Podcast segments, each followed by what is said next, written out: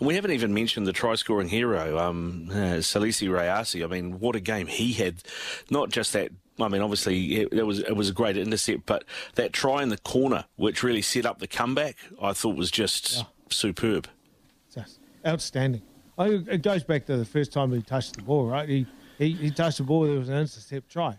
It was look like it, it was such an easy one. It was like someone was going to, oh look, there's a ball. I'm going to run into the gap and get it the skill set that this young man has, the pace that this young man has, I think the Hurricanes have got some great wingers. You know, we've got Julian Savea, Ricey, and you can't take it away from Goosen. That that lad there again, he's he's in uh, in good form. But you know, Ricey, I was a bit like his old man. His old man was a burglar in those midfields too, because hey, you couldn't tell if he was really offside or onside. But hey, he got away with it on Saturday and he got he got a few uh, few more T's next to his name, and that'll become part of his history.